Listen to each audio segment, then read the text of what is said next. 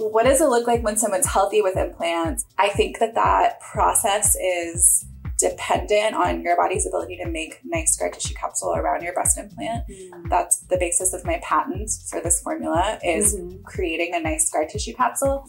And like with anything in the body, like an overreaction is a negative outcome and an underreaction is a negative outcome. So we're thinking about balance. Welcome to the Dr. Joy Kong podcast. This is where I have a chance to share with you some of the latest developments in the space of holistic health, longevity, and wellness. I have always honored intellectual curiosity and scientific rigor, combined with real world practicality. My goal is that what you learn here will help you live longer and live better. Hope you enjoy the journey with me. Welcome to the Dr. Joy Kong podcast. And today's content is really, really interesting because I have Dr. Kayte Susse here with us, and we're going to talk about the health of women who've had breast implants. So anyhow, so if found if you found this content interesting and you enjoyed listening to this channel, please subscribe to Joy Kong MD uh, YouTube channel. And uh, now we're gonna get into it. So so Dr. Kayte. Hi, Dr. Joy. I'm so excited to be here at your beautiful clinic and Aww. studio. It's it's a really great it's a great I, every time i come here i experience some sort of great healing or fun Aww, time. I'm so glad i'm so glad. And you are a fountain of knowledge and you're very passionate about what you do and you actually have come up with this innovative formula to help women. So maybe tell us a little bit about what you think about breast implants what are the issues and and how you've come to design something to help women who have implants? Okay, so I started this journey as a person who had breast implants who was experiencing a tremendous amount of symptoms and negative health symptoms and was very unclear why. And I went to a lot of different types of doctors. This was many years ago now. And I ended up eventually figuring out that breast implants were a big problem for my body. And then when I ended up removing my implants through the correct uh, type of surgery en bloc capsulectomy, uh, my breast implants were very sticky to the touch and they were uh, exhibiting what we call gel bleed or so it's sort of a, similar to a rupture except it doesn't really it's not a full-on rupture where the silicone has moved and migrated but it's bleeding out its contents. And, and additionally i had very thin scar tissue capsule which is the protective collagen scar tissue that your body makes around any device that you put inside of it. I had very tiny paper thin capsules. So uh, you know the, the likelihood is that the immune system is getting in through those thin capsules and pulling off little pieces of the implant, which is responsible for the gel bleed. Nonetheless, mm. I was, you know, riddled with health health symptoms and you know, I've seen autopsies of women who had severe gel bleed and severe rupture, and we found microsilicone in all the organs of those patients in the autopsies, like in okay. the brain and the organs. Did they die from the breast implants? It's unclear, but there's a few case studies that I can send you. They're really interesting. Okay. The point is just to see that this microsilicone can move through the whole body and. I have no way of verifying if that's the case in my body, if there's microsilicone in my brain, but you know, we're yeah. we're we're thinking about the way we're thinking about toxicity in that way. So, so early in my career, I was really focused on helping women, first of all, learn about the possible possibility that breast implants could be the underlying problem in their health crisis or chronic health issues, or even the underlying trigger for an autoimmune disease. Um, and then I started moving into helping women who had explanted but were still experiencing health problems. And then I moved now into this new space of trying to figure out uh, a way to compromise and meet people where they are because I've met a lot of people who do not want to get rid of their breast implants no matter what I tell them and a lot of people who are committed to augmenting so I started to embrace a new approach to beauty and I have a kind of whole new perspective on it that you were trying to get everybody to take out their implants. Mm-hmm. I was. You're like, you're, you're like, oh. yeah, right, exactly. Right, right. Good luck. Um, so so so uh, you were being trained in chiropractic yes. school, right? Yes. And then was that when you got the implant? No, so I had breast implants prior to chiropractic school. Okay. I started suffering severe health issues right about nine months after getting breast implants. And my primary problems were musculoskeletal problems like severe pain and fatigue. in the in the muscles and joints. So I started researching health programs, and uh, I I really thought I knew nothing about health, and I thought chiropractic school is where you learn everything about muscles and joints, and that's my primary issue. So I'm going to go to that program. And then when I got into the program, I quickly realized that those interventions didn't help my pain at all. Like it mm. made no, and and then I was watching people around me with pain getting adjusted and getting acupuncture and learning about muscle patterns, and they were getting out of pain. So it was really confusing. And um, luckily, within my program, there are a lot of people doing functional medicine and training people on basically internal medicine. Uh, there's a program within chiropractic called chiropractic internist, which is basically internal medicine study and learning about the metabolic causes of pain. And I started learning that there's many different pathways for pain related to blood sugar and diabetes and inflammation and gut health and you know parasitic infections and um, you know more things that are not coming to mind right now. And then lo and behold, mm-hmm. of course, like the exposure to toxic chemicals like mercury and how mercury affects the nervous system and the nerves that come out of the, the you know the brain and the spinal cord you know, uh, so so yeah, so uh, over time studying the biochemistry of toxicokinetics and and understanding the ingredients in pharmaceutical grade silicone that include, you know, mercury and lead and arsenic and platinum and aluminum and other and other a lot of chemicals. So yeah. Are, are these chemicals contained in the silicone or, or, or silicone is completely different set of chemicals? Yeah, no, those are all contained in the silicone. So uh, why would they put those chemicals in the silicone? Right, it's a good question. So, the best answer I could say is because in the 90s, we had a lot of problems with silicone being migratory. And in my naive understanding of silicone in the early days, I thought silicone was similar to silica, which is similar to sand. And I thought it was like a natural thing. And that's mm. probably, oh, well, that's why this medical device is made out of that because it's natural, right? Because mm. that's our, uh, we just assume that they would think that way. but uh, really, I think what was happening was there was a big problem in the 90s with silicone breaking apart and it would, you know, move down the rib cage. And so there was a huge lawsuit um, that Dow Corning, which is the manufacturer of silicone, lost the lawsuit and there was a lot of money paid out to women and the FDA pulled silic- silicone filled implants from the market in, mm-hmm. in 92, I believe it was 92.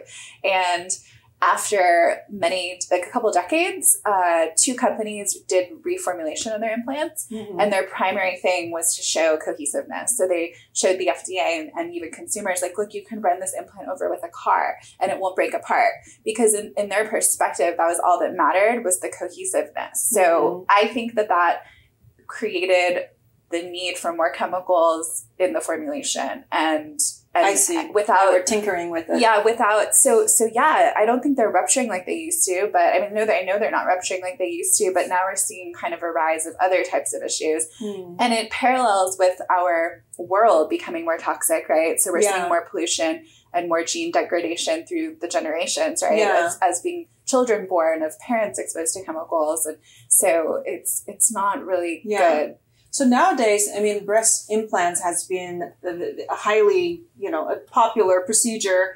And what's the approximate number per year of women actually undergoing the procedure? So the actually the amount has gone down in the last few years, but the trend in silicone over 20 years is like very like rising. I mean, I think 30% over I, don't quote me on that, but uh, roughly 350 to 500,000 women get breast implants in the United States per year.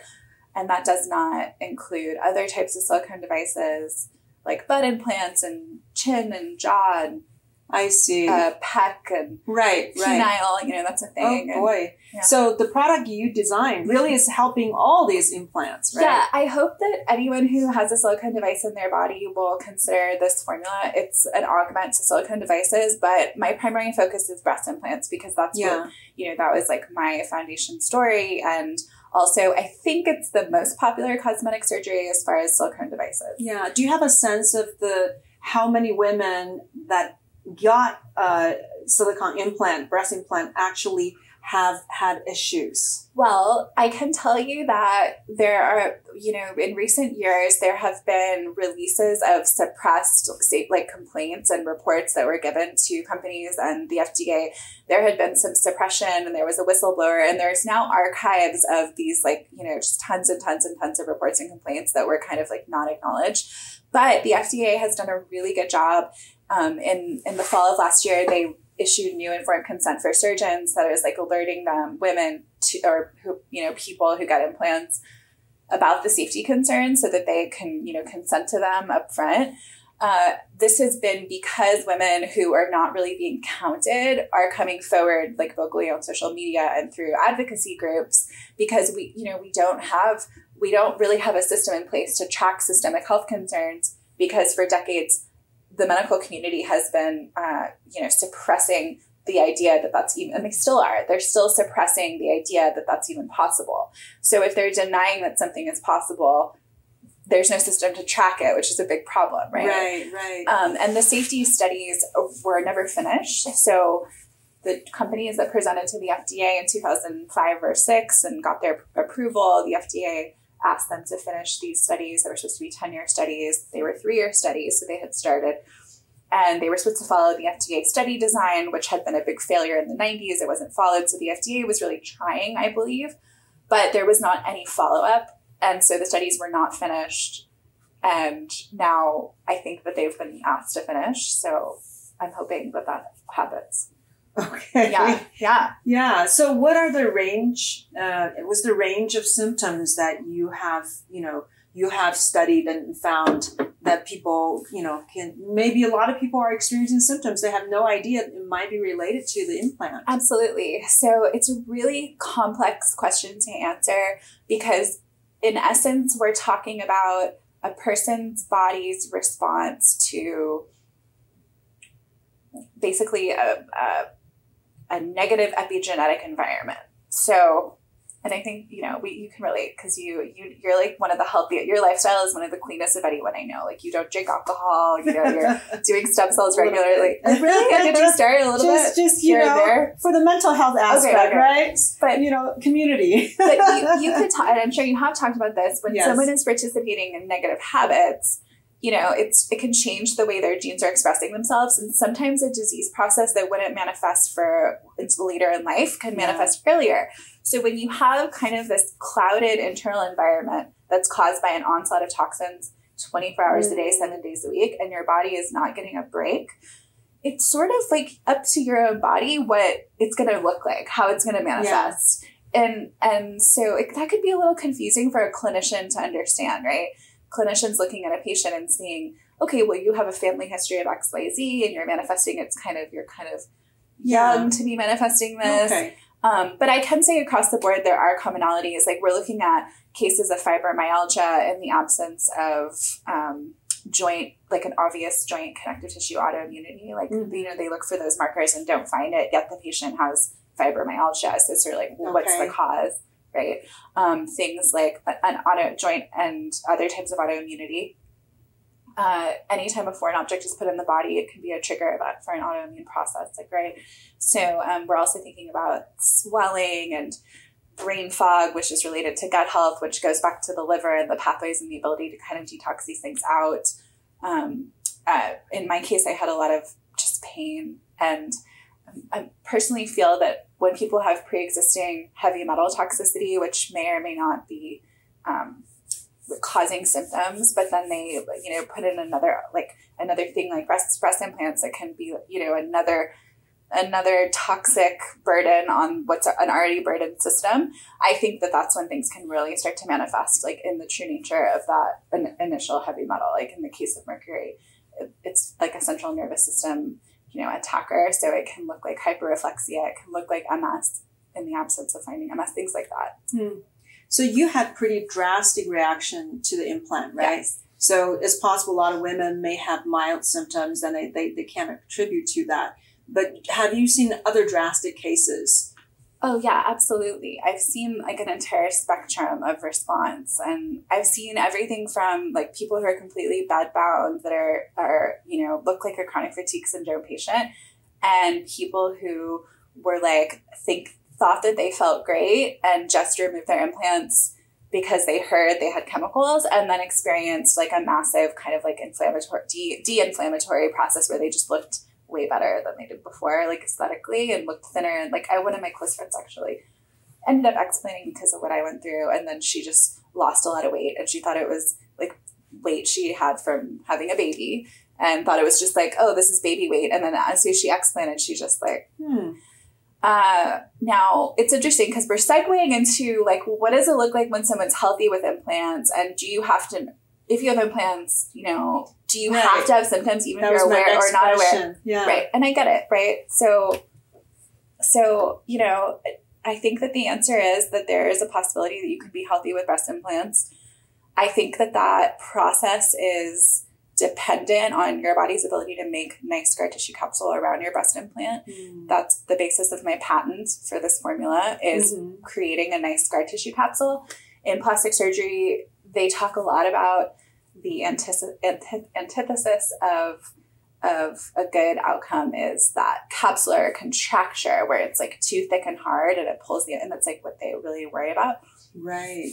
and like with anything in the body like an overreaction is a negative outcome and an underreaction is a negative outcome so we're thinking about balance I um, see. I've yeah. definitely seen women with contractures and it's not pretty and they have to go back under the knife to correct that. right So so you're saying that the formula you've designed is possible to prevent the, the over encapsulation or, or connective tissue formation So- and under. So I would say that this formula supports a healthy scar tissue formation, which Okay. includes balance.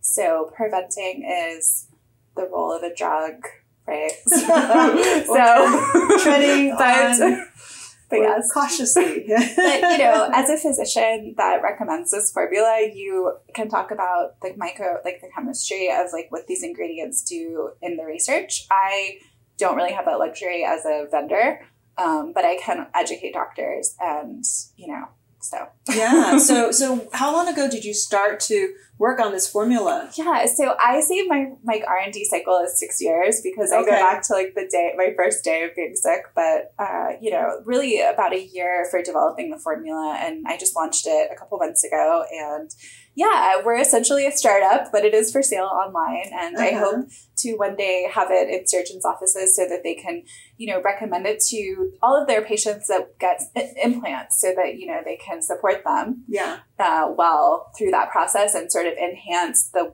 the patient's experience with silicone devices. I see. So how many ingredients is are in your formula? You know, I don't know how many. I've never counted them. I have a, a bunch of spreadsheets at home because I kept taking things off and putting things on, and then I would be like, "Oh, I'm going to add this in to support the cofactor of this ingredient." Um, but basically, there's three. There's three blends. Like one is a collagen blend, so the intention is to support that capsule formation. It does it in a unique way. Mhm. it's actually supporting the process in which our body, when it secretes histamine, can break down collagen. So it's sort of supporting the histamine pathway to to prevent the breakdown of excess collagen. Mm, okay. And so that supports the capsule, the integrity. Exactly. And and another great side effect of supporting the collagen pathway is that it can be in a way like a beauty supplement. So a lot of people who've taken it have called me and said that they feel like their skin looks tighter, that they- you know they are seeing cosmetic beauty effects if they have flushing as an issue, which is a con- can be a consequence of excess histamine. They're seeing a dampening of that redness Okay. um, which is kind of cool. And uh, there's a lot of stuff that happens in the gut related to histamine, so it's not uncommon to experience um, gut change, like you know, positive gut motility changes. Um, Hmm. None of those are in my claims, although I might uh, down the line look into trying to figure out if I can structure claims like that. It's just claims are complicated. so that's just from helping the connective tissue. It's from it's from working on histamine basically. It's Okay. from it's from supporting the MMP9 pathway. I see. So that's one sleeve. Um, there, the other sleeve is supporting detox. So um, this is in no way a product that is uh, pushing detox or enhancing conjugation. Like you might see detox formulas on the market, like milk thistle and things like that. It's nothing like that at all. It's more just if there's common genetic mutations, like on B12 and B9. Um, I've included the the active form of those B vitamins so that you know uh, they're kind of like the quarterback of detox. So if you're not converting, and people about seventy five percent of the population have um, mutations on those on those enzymes that convert B twelve. So you consume it, but it doesn't ever make it into methylcobalamin, right? Or methylmalonic acid, and uh, we uh, we then we just don't we just have compromised abilities. So I added the the, the downstream form. And then I also included things like calcium D-glucarate, which helps to prevent. So when you have exposure to xenoestrogens or chemicals in the environment that act like estrogen, which is a negative outcome that can lead to all sorts of things like breast cancer and um, estrogen dominance. And so, you know, people with chronicity, they tend to have this gut dysbiosis where they end up with excess of beta glucuronidase, which is the enzyme that you basically your liver goes through all this work to wrap up the those you know bad estrogens, puts them into bile to you know eliminate, and then the the enzymes in the gut then just unwrap them and put them back in the bloodstream. Mm. So we don't want that. So I put um, calcium D-glucarate, which helps to support uh, dampening beta glucuronidase, so we can eliminate those xenoestrogen chemicals. So what did the what do the xenoestrogens do when it's related to breast implants? Yeah, so so whether you're getting toxins from the environment or outside of you or from the internal environment, uh, you know, by having devices, you're going to need to be able to support the elimination of xenoestrogens. Xenoestrogens act like estrogen and they can cause imbalance in your entire hormone pathway, right? So and I'm sure you could speak to estrogen dominance and why that's not ideal, but but most people know a little bit like, nowadays that's like a common thing right estrogen dominance right mm-hmm. okay so so it helps balance the body in general uh, but does it do anything specifically for the breast implants so what it's doing is so like let's say that your body like you have the silicone devices in your body and your your immune system is pulling off tiny pieces of silicone, like mm-hmm. and mobilizing them, um, they're going to go to the liver so that they can be eliminated. And uh, if you if you have flora imbalance such that beta glucuronidase is prevalent, which is very common, uh, you're going to unwrap those you're going to have the potential to unwrap those xenoestrogens and put them back into circulation. So it's like a big vicious cycle. Mm-hmm. So when we look at diseases long term like breast cancer and we look at the role of xenoestrogen chemicals in breast implant uh, breast uh, cancer, mm-hmm. we see like like there's studies showing uh, calcium D-glucarate in conjunction with vitamin A is is is helping in the prevention of that particular type of cancer. Um, so that's just like a relationship. I'm in no way like relating my formula to to cancer, but mm-hmm. but that's like one example of how chemicals um, can be, you know, uh, uh, dampen, right? So we can help. So when you when you add calcium D-glucarate and vitamin A together, they're going to uh, prevent the unwrapping of chemical estrogen so they can be eliminated. Okay. Okay. Okay. It's a round of sorry, it's a long-winded explanation. Let me drink some tea. yeah. So um, you said there there are three main uh, blends, right? There's one more that we haven't. Yeah. Yeah. So the third is is supporting the immune system. So okay. going back to you know the early days where we're looking at autoimmunity related to silicone devices, even though this is still a I for the for the life of me don't understand uh, how people can still say that it's not an obvious like relationship.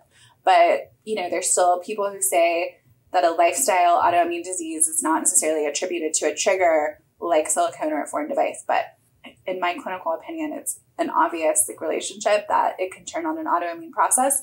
But there's things that we know about autoimmunity that like people who are missing certain key nutrients in their diet or because they're not absorbing it, they're more likely to have a dysregulated immune system that's going to lead to turning on an autoimmune process. So mm. we look at the T regulatory system and the glutathione system and its relationship to basically like saying yes or no when the body presents cell tissue as antigen. So when the body is saying, like, hey, like this little piece of your of your joint, we think it's a, a, a, bad thing that should be attacked. And then if the if the T cells are agreeing, and like the T regulatory cells, which are policing the T helper cells, if they're if they're not like really fostered by glutamine and vitamin C and um, the, the the substrates that recycle glutathione, right? If that system is is not nourished, then the body is going to be more likely to agree and say, that is a pathogen, attack it. And the next thing you know, you're like attacking your body, right?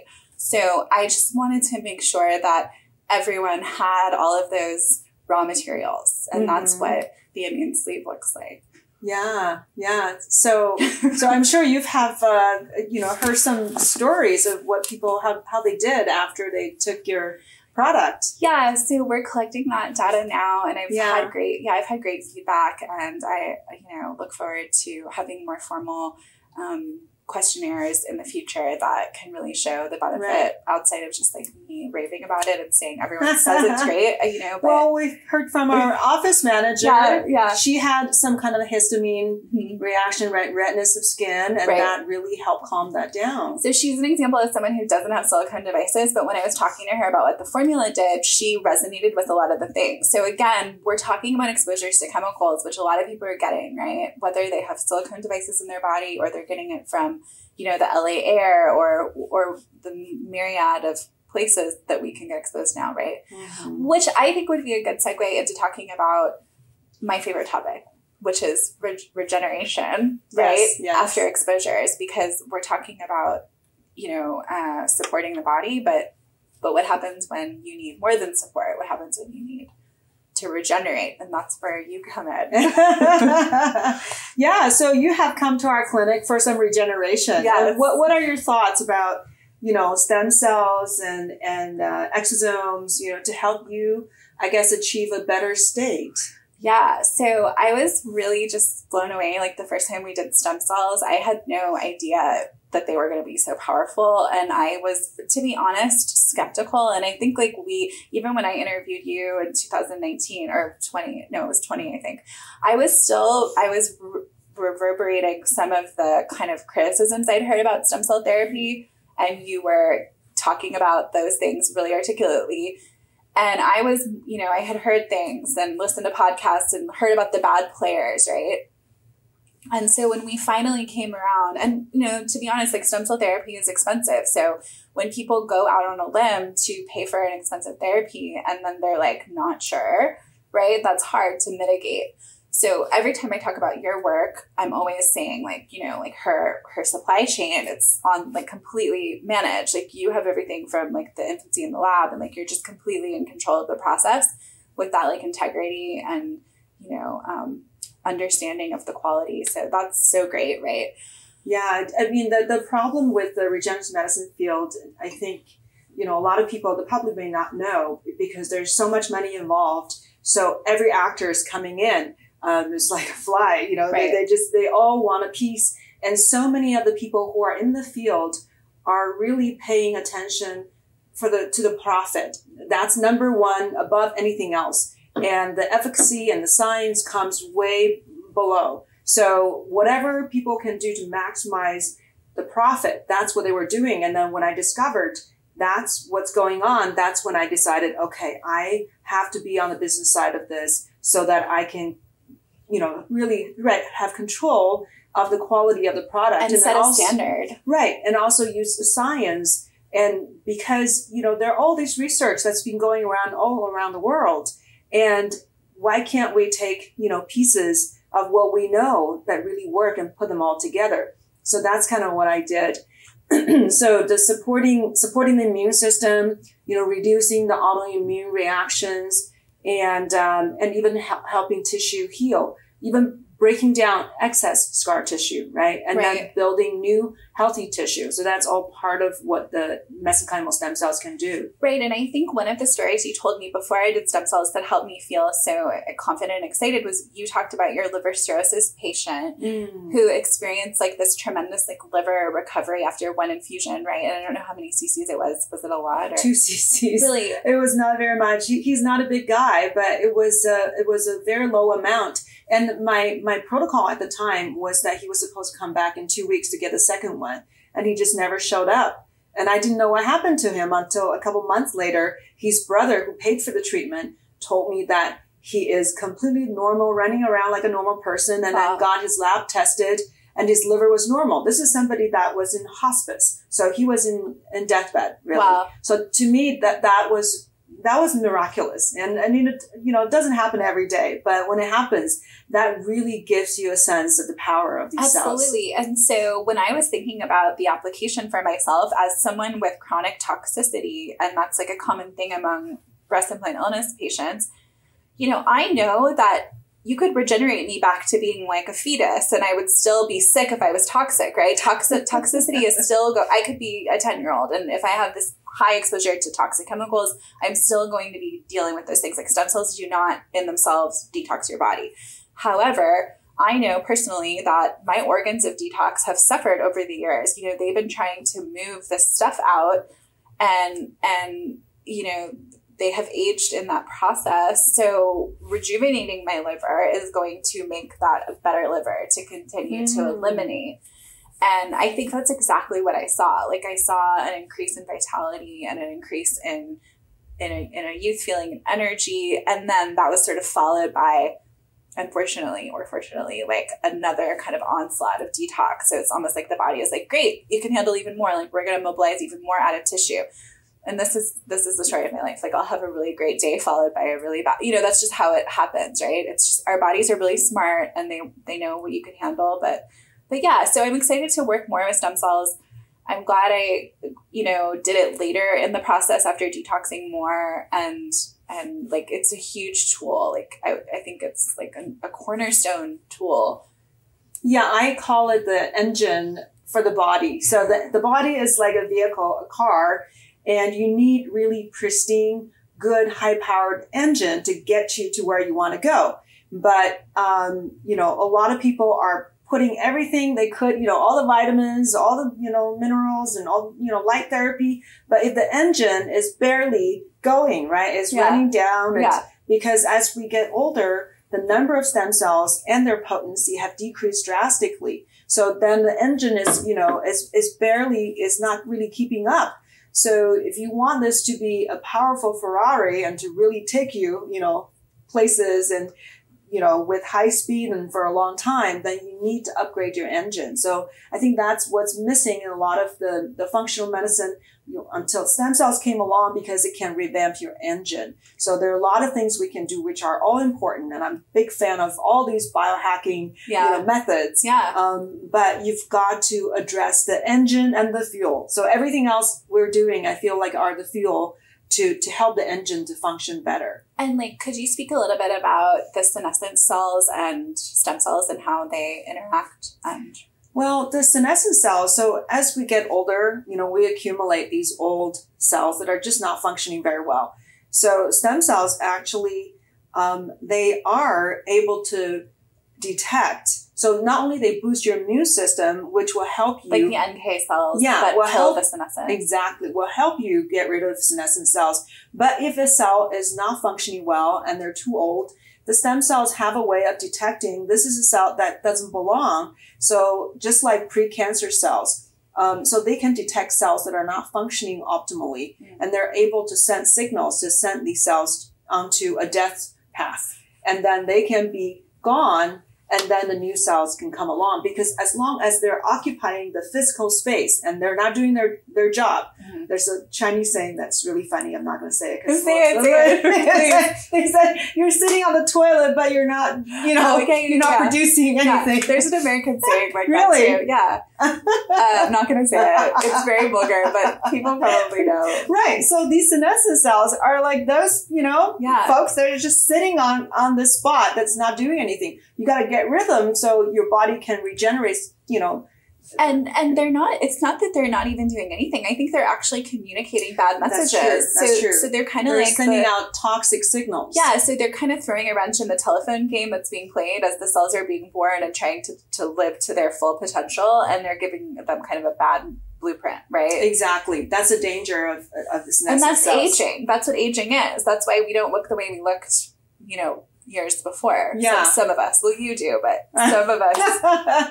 well, you, I mean, you look fantastic. Better than when we met, right? Do you think? I think I can see it. You're, you're, you don't have to say that, but I, I, I think stem cells really really made a difference. Although I'm ready for more, but my budget is not ready, but uh, my body wants more. But you know, we're we're we're trialing airing different things to see like what does exosomes do in isolation. I actually like found them to be I felt so fatigued after doing solo exosomes and mm. uh, you know, so many factors to say, but mm-hmm. but I think that like viruses play a role in that and like you were talking about the NK cell immune system relationship and it's very variable, right? The response mm-hmm. that people can Oh, I wanted you to talk about other BII patients because I think people who are listening might be because people have asked me about stem cells and BII specifically, and I've oh, given. the breast implant. I, I can't really say I've treated people with the, you know, I, I can't say that's breast implant, you know, produced problems. I mean, I have, I've helped people who, before they were doing surgery, okay, um, what these are actually fat uh, transfers. They okay. were going to transfer fat to the breast because okay. that's another method, right? right they think right. it's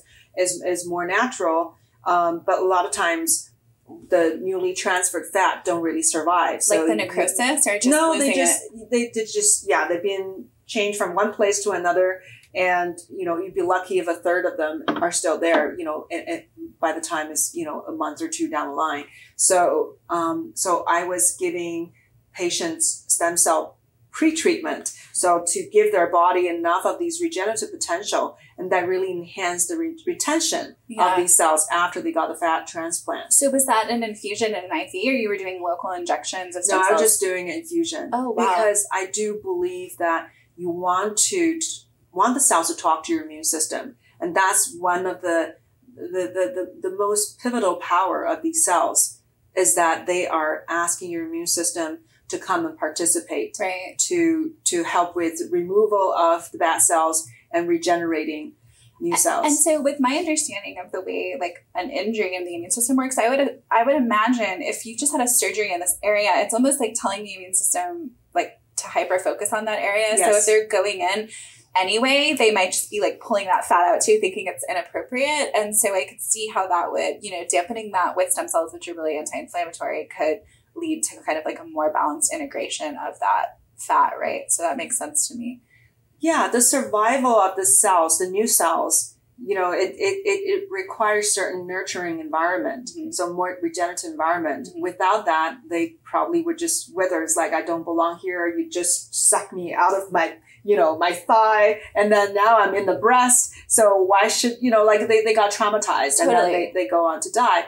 And stem cells um, one of the benefits uh, or function of mesenchymal stem cells is anti-apoptotic property, which means if the cells are damaged, they think they should die, they are able to send signals to prevent that programmed cell death pathway. So it really, you know, kind of halts them on their path to die. So then you're retaining more so how does, tissue. So how does that work? That's really interesting. Um, I didn't. I've never. I haven't heard that that particular point. So how does that work in relation to like the apoptosis that you want to happen with senescent cells?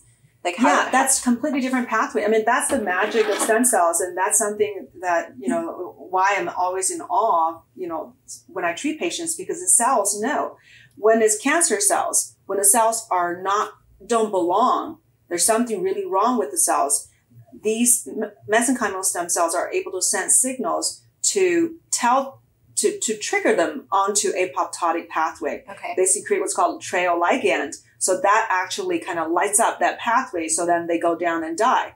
But when the cells are semi damaged, but really could be salvaged, um, like let's say you got a burn, or you know some kind of mechanical damage, some kind of radiation damage, or even ischemia in, in stroke victims. Um, the area that got damaged, they die. You know, that okay. severe damage. But then they would leak out all these cal- calcium, these signals, and the neighboring cells would also all of a sudden decide, okay, I think you know it's time for me to die. Oh wow! But in those cases, the mesenchymal stem cells are able to say, no, no, no, you don't have to die. You know, you, you don't, you know, you don't qualify. Interesting. So, and then they are able to save, save these neighboring cells so you don't have to have massive lesions. Right. Isn't it so interesting? And I know you have a background in, in psychology or psychiatry rather, yes. one of your diplomates. Um, I think it's so phenomenally interesting how on the local like cellular level we see these parallels to just our social interaction in life, right? right? Yeah, intelligence. And right. that's what I call so that's true. You know, the, the, the, the, bigger universe and the little universe, we are, you know, literally a universe. Yeah. We're walking around with all these, you know, what, what 90% of our genetic material are, you know, microbes, right? So we're this walking universe. So, um, when, when, when, when the, the cells, when they are senescent, um, and when, when they get older, um, they lose certain intelligence. And that happens to stem cells as well. So I coined the term cellular dementia. So these cells, uh, you know, your stem cells are getting demented because when you put fat derived stem cells, which is from an adult person, you know, 40, 50 years old, uh, years of age, they have lost some of the intelligence that's, that were still contained in the early cells, you know, compared to when the baby's really young or in the birth tissue, which is way younger than the baby's stem cells.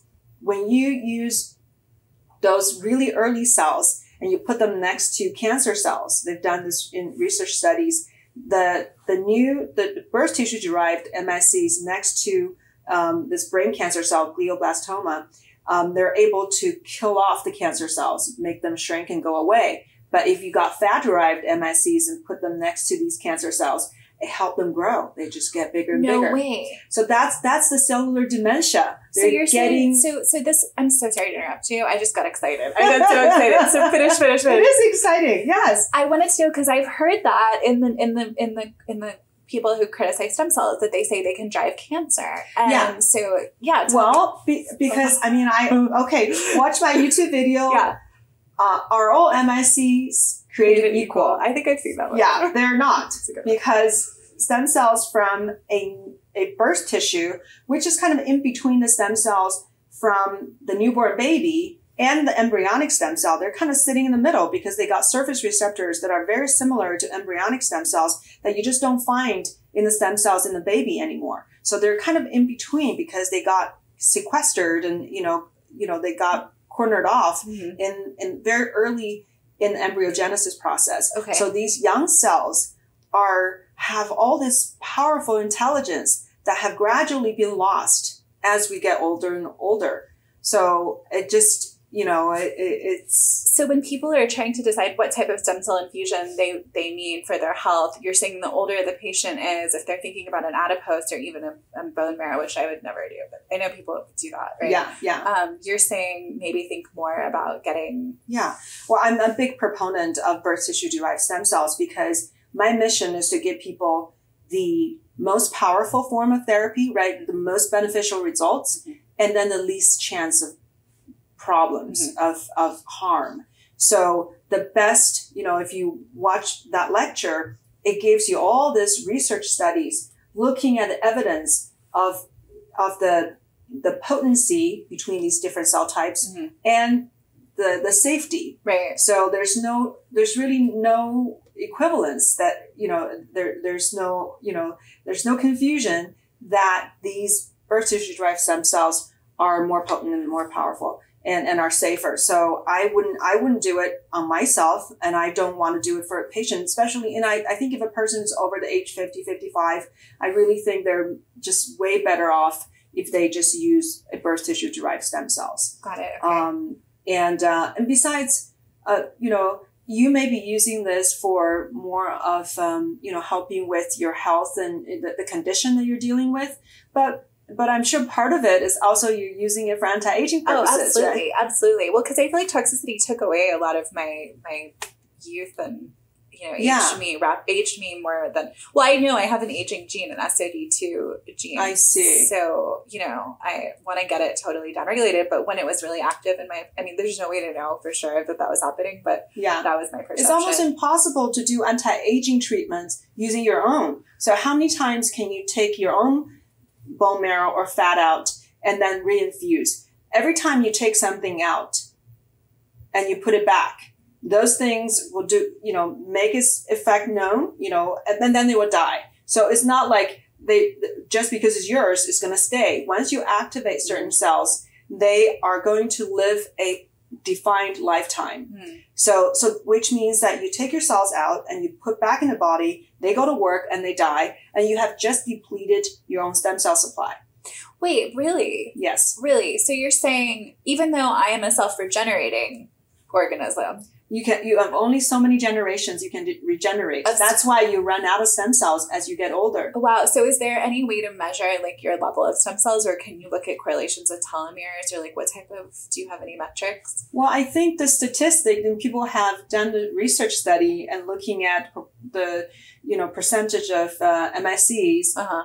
uh, you know, in relationship to total number of cells. When you were born, Yeah. every ten thousand cells is a mesenchymal stem cells. Okay. and when you reach your teenage years becomes one in a hundred thousand so Wow. that's tenfold less when Wow. you reach your 40s is one in 400000 when you reach your 80s is one in 2 million so that is the trend of the human species you know when it comes to stem cells And th- are there other cell types that follow this? Like, do immune cells follow this as well? Because I'm thinking, of course, about. i think it's probably going to be very similar Yeah, Yeah. I'm thinking about the um, the NK cell transplants. Of course, I got my brain is really like tunnel vision on NK right now. I'm just obsessed with that research, but I'm thinking about that as well. So taking them out, but you're taking only a little bit, you know, and then you're cloning them. So you're we're and we're going on a side topic of what we're talking about, but I just yeah so i you know I, I think there's some research have shown benefits right in k cells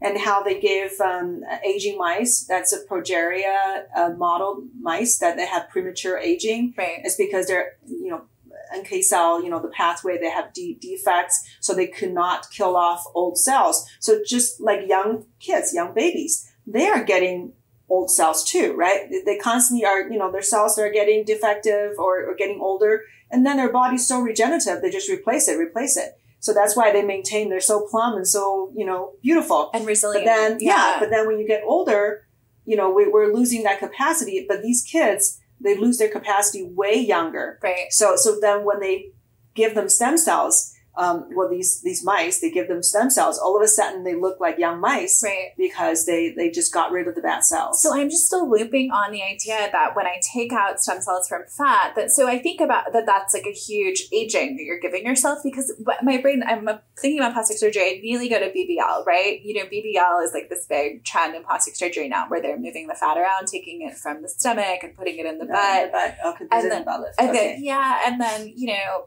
regular liposuction, right? So by that logic, is regular liposuction an aging procedure if you're removing quite a bit of your stem cell capacity? That is that that's a good question. So what happens when they do liposuction and they're getting the stem cells? It's really not stem cells from the fat. The fat is the fat. They're getting the stem cells that are huddling around the blood vessels. Okay. So all the fat are still supplied by the blood. And then they're really getting the stem cells from the blood vessels that are in the fat. So in that sense, yes, you're reducing the number, the amount of tissue, the number of, you know, the amount of uh, blood vessels and the cells that are around it. So yes, you are reducing the number of stem cells, the total number of stem cells. So, and then this is going to sound like a stupid question. So, if you're someone who loses a lot of fat metabolically, You don't necessarily lose your blood vessels. because you're keeping the blood, yeah. See, Yeah. I answered it, but I was, I was talking it out because it's interesting, right? I mean, our fat, Yeah. yeah, our fat. All right. yeah, our fat are important, but you know, it's you know, because they, they they blew up. You know, that's what we don't want. We want them to shrink to to a little little fat cell. So, would you say this is a way out of left field? But would, I'm just thinking about the concept of removing from the body and then how it affects aging. So, when we think about blood donation and the any type of anything where we take blood out and the triggering of the mobilization of growth factors and immune cells from the bone, would you consider that to be an aging activity? Well, um, there are only so many generations that you have. There's so many stem cells, and they only have so many generations. So once you activate them, um, then you're activating means you're making them divide, right? So the more you divide, um, the less you have, you know, less to divide. There, Okay. because there there's the Hay- Hayflick pr- principle. There's only so many generations you can divide. So Okay. once you reach that number, then you can't divide anymore. But um, um, so yes, then you're triggering that division. Okay. Then you probably have less generations left. That's so interesting. So like previously I would have thought of that as like a like a a, a youth you know, your blood dip, you're getting all the, you can, you know, especially when you put the plasma back in, that that's like a regenerative process. But I didn't really think about the compromise of, of creating extra division and like, but no, but I, you know, I learned thinking about how new infections age the immune system and like it's the same concept, right? So it does make sense. Yeah, I mean, there, there. I know there, you know, different hacks. You know, there, there, you know, people are selling well, different PRP, machines. PRP, right? Right. So you're doing that. You're taking it out to put it back. well, that's not stem cells, so that just the the platelets. So, But it's moving immune cells out. Is was right? That's the point of the marrow because you're taking blood out. Okay, not so not very much. Okay, yeah. so I yeah. so now. so they, they're they're Taking you know it they're they're kind of mature, more mature cells, and then you put putting back you know platelets. That's end stage cells.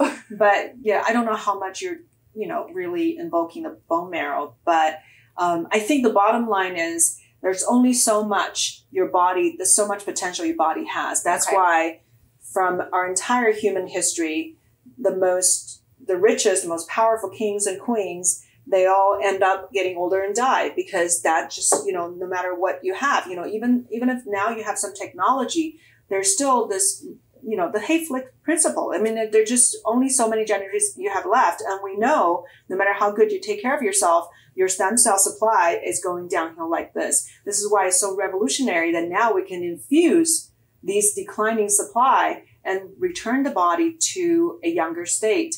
And it's not only that, you know, in theory it sounds good, but also in experimental models, when they look at mice who they have infused given stem cells and then dissecting, looking looking at their muscles and their brain and looking at the growth factor levels, looking at all kinds of inflammation markers and uh, the, the, the neurotransmitter levels, everything has reverted to the younger state. And that's how powerful the, sig- the signal, the new signals are. So by that logic, is the inf- especially someone like you who's doing regular infusions, right? You're are you are you also inf- in regenerating the stem cell evolution, like of the innate stem cells? Like if if so, you're going back. Right. See that. See that's the catch twenty two that I think about a lot. Is it something that's keep maintaining you where you are? I mean, I know we look younger, but if it can't, right? So I'm being devil's advocate here, but if you Well, understand, you understand. my, my own stem cell supply probably are still going down, but because I got new infusions and they were able to replace, you know, they to to exert the benefits of what my own stem cells cannot do. right. All of a sudden, I'm brought back in my, you know, in in, your my markers age. and what you Yes, look like. yeah. Right. But in theory, is it actually adding longevity to your lifespan? Well, at least in animal models, it has been pretty consistent that when you give some, uh, you know, an animal, middle-aged animal, uh, regular stem cell treatments, extend their lifespan by about 30%. Okay. Yeah. And uh, that's pretty consistent. Wow. So that's, you know, been, been verified. Um, and even if you give somebody stem cell infusion when they're 75, well, human equivalent age of 75, if you give them stem cells, these mice, if you give them stem cells versus not giving them, the mice that got stem cells at age 75 are living three times as long from the time of infusion to death Hmm. comparing to the one that did not get. And then they also live, they look a lot younger. Yeah. Their, their, their mobility's great Yeah. and their, you know, their cognition's good. So it's, it's been proven in animal models that it improves longevity and the health span. Amazing. And I have a colleague who recently did like a really high, it was like four cc's of stem cells on her grandmother who in her 80s who just had a stroke. And she just, you know, threw everything she had in her arsenal. And this woman was walking within like a couple of weeks of the stroke after being completely immobilized in her 80s. And you could just see like her face was brighter. And of course, she was very tired after that amount of cells infused. I mean, she was resting for quite a while, but when she finally came back, it was you know, almost a miracle, especially at that age to see that type of. Yeah, It's pretty yeah. cool. Yeah. because it, it, it gave her body all the signals that she has not been receiving Mhm. probably for a couple of decades. Mhm. So It's yeah, phenomenal. It makes me want to like cry. It makes me emotional just thinking about the potential and it's powerful. Yeah. and and then if and then of course it always goes to accessibility. Like how do we get this to be a more accessible treatment? Because You know, I, I, I do wonder because right now it's given as a tissue transplant. So it's still, you know, even though people think it's expensive, it's still fairly affordable because if you look at Gene, uh, editing. Right. I mean, you've you've seen the price tag seven hundred fifty thousand dollars. You know, I, I mean, it's it's absolutely insane. So there's part of me that what are wondering. You know, I'm wondering. Okay, so you know, I'm thinking maybe when FDA approves stem cell therapy as a treatment, that will drive the price down because insurance com- companies are going to cover it. But then I realized, oh, then it's going to be under the control of these drug companies Mhm. who have gotten FDA approval. They could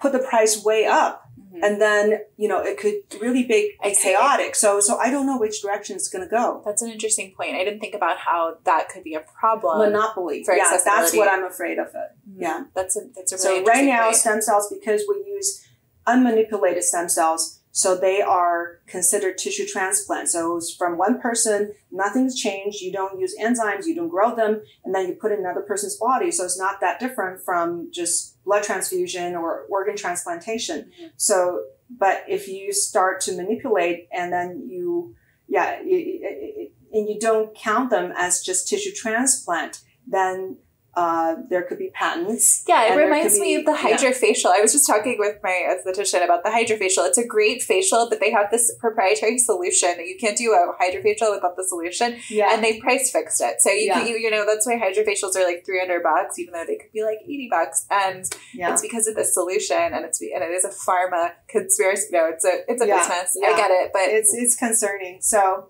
anyhow, but we have to stop Okay. here because even though this is such an incredible conversation, it was great. but but Dr. Kayte, you have to come back and Yeah. we'll do this again. Yeah. This is just super fun. So I hope you enjoyed listening to our chat and find this really interesting and maybe getting some tips for your own health.